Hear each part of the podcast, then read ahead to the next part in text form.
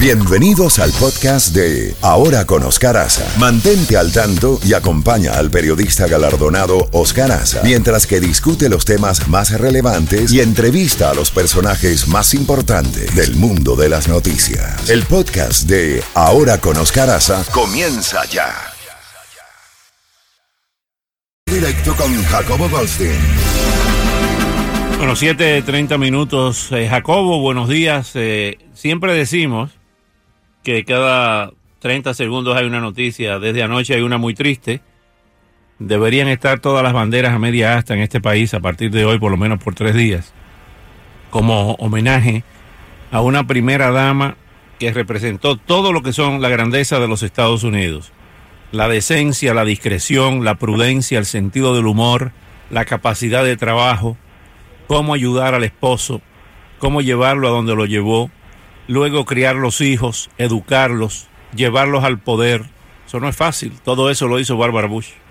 No solo eso, sino que el récord de ella pasa a la historia. En primer lugar, eh, tantos títulos que tuvo, pero digamos, empecemos cuando ella conoce a George W. Bush, tenía 16 años de edad, se conocieron, eh, se convirtieron en novios, él estaba peleando en la Segunda Guerra Mundial, era, era piloto de combate, que por cierto una vez su avión eh, fue abatido y cayó al mar, ¿no? Los salvaron de milagro. Cuando regresa de la guerra, se casa con Barbara Pierce en 1945, quiere decir 55 más 18 son, Dios mío. 73 años. 73 años que estuvieron juntos. Pues ese es un récord para, para una familia que ha ocupado la presidencia, estar casados tantos años. Por otra parte, Oscar, tenemos a la carrera de George W. Bush. Ella le ayudó a que ganara un escaño como miembro de la Cámara de Representantes, representando un condado de Texas. Él se volvió petrolero, ella estuvo a su lado, nacieron Tuvieron seis hijos, perdieron una niña de tres años de edad de leucemia. Eh, luego, eh, George. Bush, eh, después de ser congresista, busca ser senador, no le sale, termina eh, siendo embajador de Estados Unidos en China en una época muy crucial cuando acababa de abrirse, ¿no? Ese esa ruta, eh, la famosa junta de Nixon, ¿te acuerdas tú con Kissinger y todo eso? Ok, eh, regresa, creo que fue presidente del Partido Republicano por un tiempo y luego busca la presidencia en 1980, pero primero busca la nominación republicana y ahí se enfrenta nada menos que a Ronald Reagan, que por cierto durante la campaña George eh, Herbert Walker Bush calificó la economía que perseguía Reagan como economía de voodoo, voodoo economics que no le cayó muy en gracia que se diga eso a Nancy Reagan, pero Ronald Reagan y su equipo decidieron que el hombre indicado para ser su compañero de boleta era George Bush y entonces lo nombra como su compañero de boleta, ganan las elecciones, entonces Barbara Bush se convierte en la esposa del vicepresidente de los Estados Unidos durante ocho años. Luego George Herbert Walker Bush, Bush 41, como se le conoce, busca la presidencia y la logra, así que Barbara se convierte en primera dama.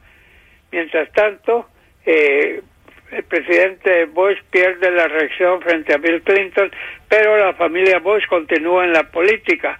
El hijo mayor, George W. Bush, gana la gobernatura de Texas, misma que ocupa durante dos periodos, y también Jeb Bush, busca la gubernatura de Florida, gana dos periodos, así que, ¿qué es lo que no ha tenido en su haber?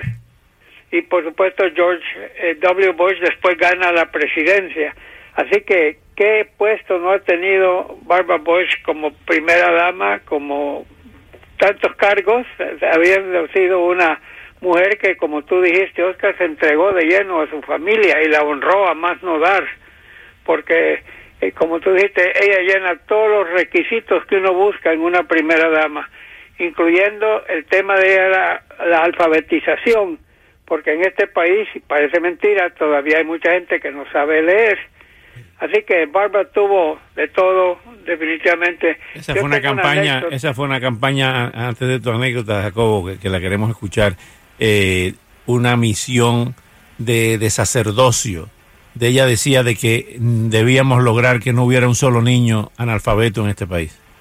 Eh, no, esa fue una, una gran bandera que ella esgrimió a cabalidad y a él le encantaba reunirse con los niños. creo que era su momento de felicidad cuando se reunía con niños y iba a escuelas y toda la campaña. Además se caracterizó por usar perlas blancas, Oscar, ¿te acuerdas? Siempre tenía un collar de perlas puesto, Barbara Bush.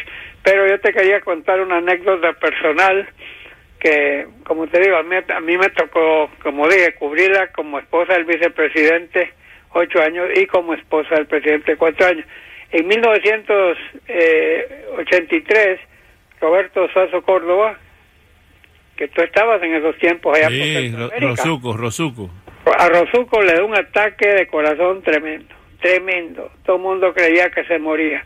Ronald Reagan, que tenía en Rosuco un gran aliado en Centroamérica, le manda un avión militar de la base de Panamá, lo recoge en Tegucigalpa un avión hospital, lo manda y lo trae a, a Washington.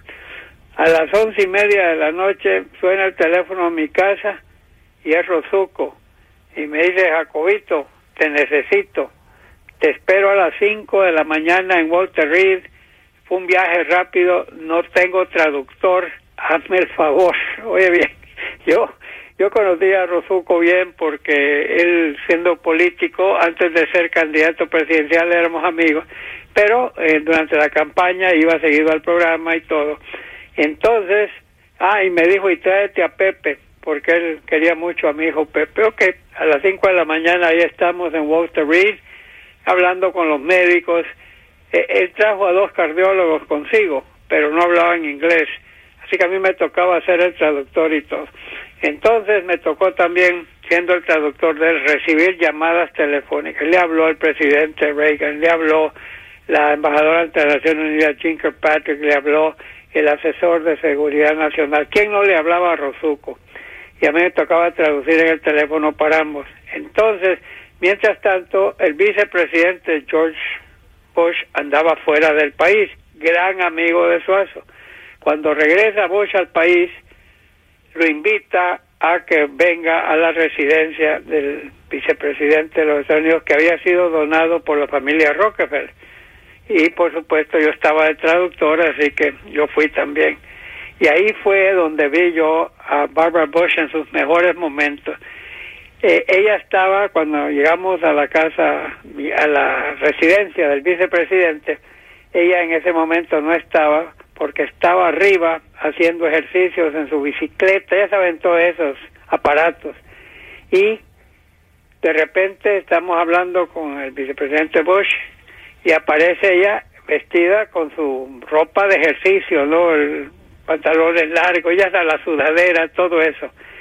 Me impresionó mucho que ella, en vez de irse a arreglar, lo que tú, y al cabo, Rosuco, no, ella era como era, llegó y se puso a hablar con nosotros y le dijo, le dijo a Suazo Córdoba, mire, presidente, aparte de una dieta que usted debe seguir, usted tiene que hacer esto, véngase. Y se lo llevó arriba y le mostró todos los aparatos.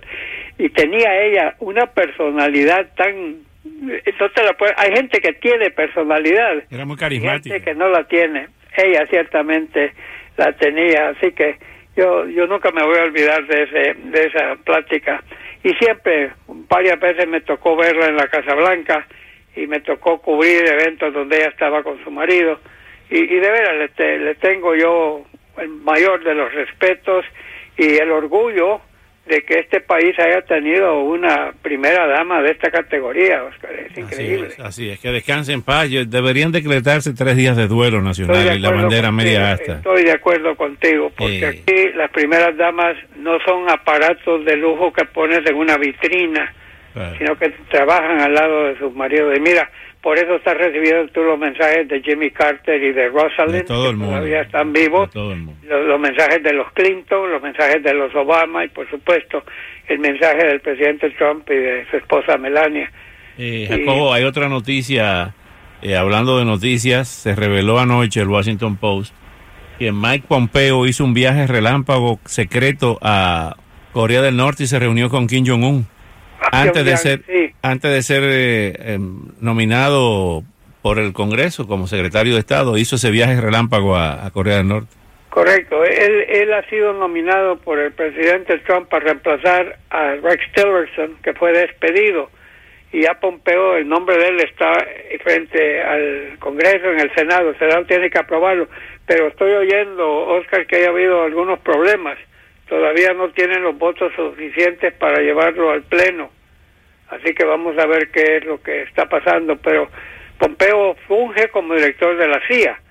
O sea, si no lo aprueban como secretario de Estado, él sigue como director de la CIA. Para eso está aprobado. Así que veremos qué pasa. Pero esto es señal de que esta, Estados Unidos está contemplando que este va a ser un viaje sumamente serio y sumamente importante y no solamente un viaje de, de la foto, de darse la mano, ¿no? Así que veremos qué pasa con eso. Mientras tanto, ¿qué te pareció ese accidente de aviación, Oscar? El, el, el, avión que se le quemó el motor.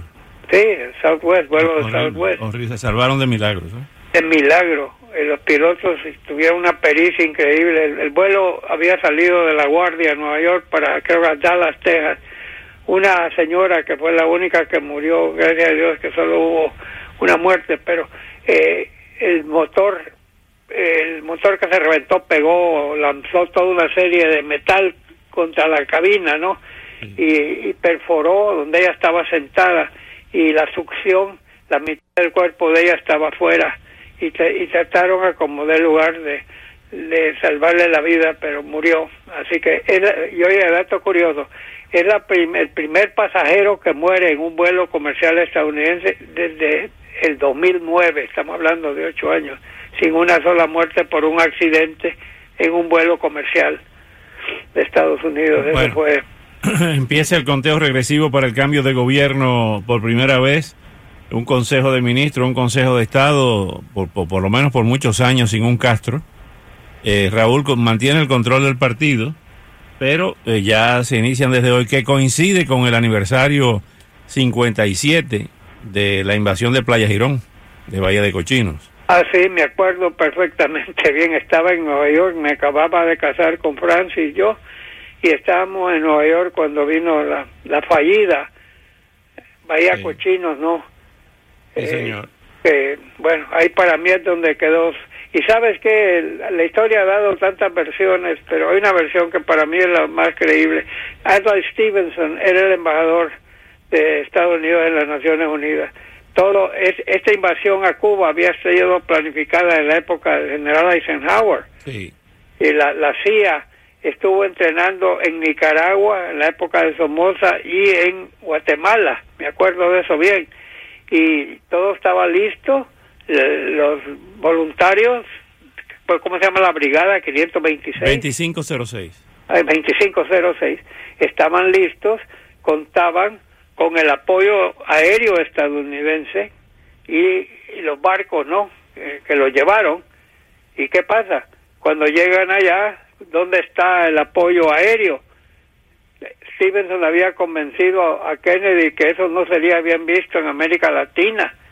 ¿Y a qué horas deciden tomar esa decisión? Cuando ya estaba montada la invasión. Eso- esos valientes voluntarios quedaron totalmente indefensos, abandonados ahí, sí. abandonados. Correcto, eso, correcto. eso fue un momento. Y eso para mí es lo que solidificó a Fidel Castro, Sí, definitivamente, Sí, y a. Raúl. Bueno. Ya, ya, ya están seguros quién va a ser el sucesor. Bueno, se, a- a- to- todavía no sé, en Cuba todo es un, un- una incertidumbre, un secreto. Se habla de Díaz Canel, pero ayer, curiosamente, el periódico Granma sacó una foto en primera plana de eh, Bruno Rodríguez Parrilla con Raúl Castro. Y en El que Cuba, había sido canciller, el que es canciller. es canciller. En- entonces, eh, Eso dice mucho. bueno, vamos a ver qué va a pasar, ¿no? Sobre todo en ese diario, ¿no? Es el diario oficial. Eh, sí, sí. Eso, Eso- ese- eso- ese- eso de ese no es un periódico, ese es el órgano oficial del Comité Central del Partido Político del Partido Comunista Yo comunista y que Raúl Castro va a seguir con ese título, ¿no? Sí, señor. Óyeme, una noticia de aquí, eh, nacional. El IRS extendió el deadline del- de los taxes porque se produjo una avería en el sistema de computadora del Incontact. ¿Usted se imagina? No, definitivamente sí, es otra. Y mientras estamos hablando, el, primer ministro de Japón, Shinzo Abe, se ha estado reuniendo en Mar a Lago con el presidente Donald Trump. Eh, hay diferencias comerciales entre Estados Unidos y Japón, pero creo que están siendo limadas. Eh, en estos momentos, Japón más que nunca necesita el apoyo de Estados Unidos porque Japón le tiene un temor grande a Kim Jong-un con esos misiles que tiene. Ya, ya dos misiles han sobrevolado territorio aéreo o espacio aéreo japonés sin permiso, ¿verdad? Que cayeron entre Japón y Hawái. Pero eh, se dieron cuenta los japoneses, en pocos minutos tardan en volar un misil de Corea del Norte a Japón. Jacobo, hablando de cosas más agradables, eh, Luis, ¿cuáles son los equipos de fútbol, de soccer que vienen a jugar aquí? ¿Quién viene quién? ¿El Barça y quién? Bueno, Real Madrid, Manchester United, el Bayern Múnich y también Manchester City. Esto será en el verano. Oiga, eso viene en el verano para acá esos cuatro equipos. Que solo falta, solo falta el Paris Saint Germain. Esta es, la, este es la, esta es la selección más grande de equipos del mundo, los mejores. Está bien, me parece. Y, esos partidos aquí se llenan a reventar. Sí, señor. Oye, va a, va a haber un partido en Boca Ratón ahí, al lado de Jacobo. Dicen, en el patio Jacobo van a jugar. Bueno. FU. Hay un, hay un estadio aquí, pero solo caben 22 mil ¿Dónde que van a jugar? Tengo entendido que es en el Hard Rock Stadium, aquí en... Ah, sí, yo creo que ahí, en el Hard Rock Stadium, ok. Los han llenado siempre, siempre que llegan esos equipos. son Bueno, hay que conseguirle, para, cada, para cada uno de esos partidos hay que conseguirle una entrada VIP a Jacobo Goldstein y que, y que dé la primera, la primera patada ahí. Por lo menos que tire la moneda. Y, que, y, que, y que me toquen el himno nacional también. ¿El, de dónde? Dos el de, el de Estados Unidos y el de Honduras. Gracias, Oscar, pero como buen aficionado, hablando de eso, ayer casi le quitan el invicto al Barcelona. Se salvó de milagro el equipo eh, de Vigo, ¿cómo se llama? Ay, Celta. Ah, sí, el Celta de Vigo le metió un susto al Barcelona. Tú sabes que cuando tú eres un equipo grande, como lo es el Real Madrid, como lo es el Barcelona, los equipos pequeños se, crecen. Se crecen, me lo quitaste la boca, le pasan un susto a cualquiera. Eh, con, con el empate ayer 2 a 2, el Barcelona sigue con su récord 40 juegos consecutivos de la Liga Española en que no ha conocido la derrota, pero ayer, Dios mío, mi corazón estaba palpitando a, a 100 mil kilómetros por hora. Bueno, nos salvamos de milagro. Bueno, Jacobo, con esa nota agradable nos, nos despedimos y mañana le seguimos porque esto es noticia cada cinco minutos. Créeme lo que en cada tres minutos al paso que vamos. Un fuerte abrazo. Fuerte abrazo. Steffi, el beso. Luis, el abrazo. Hernán, dos abrazos. El, infatigable no te puede hablar porque está comiendo. Oscar, cuatro. Gracias. Y Adrián Mesa también se lo saluda. Sí, señor, Adrián. que viene por ahí. Hasta mañana, Jacobo. Gracias, Sí, señor. Aquí está la bella y gran cantante Linda Ronstadt.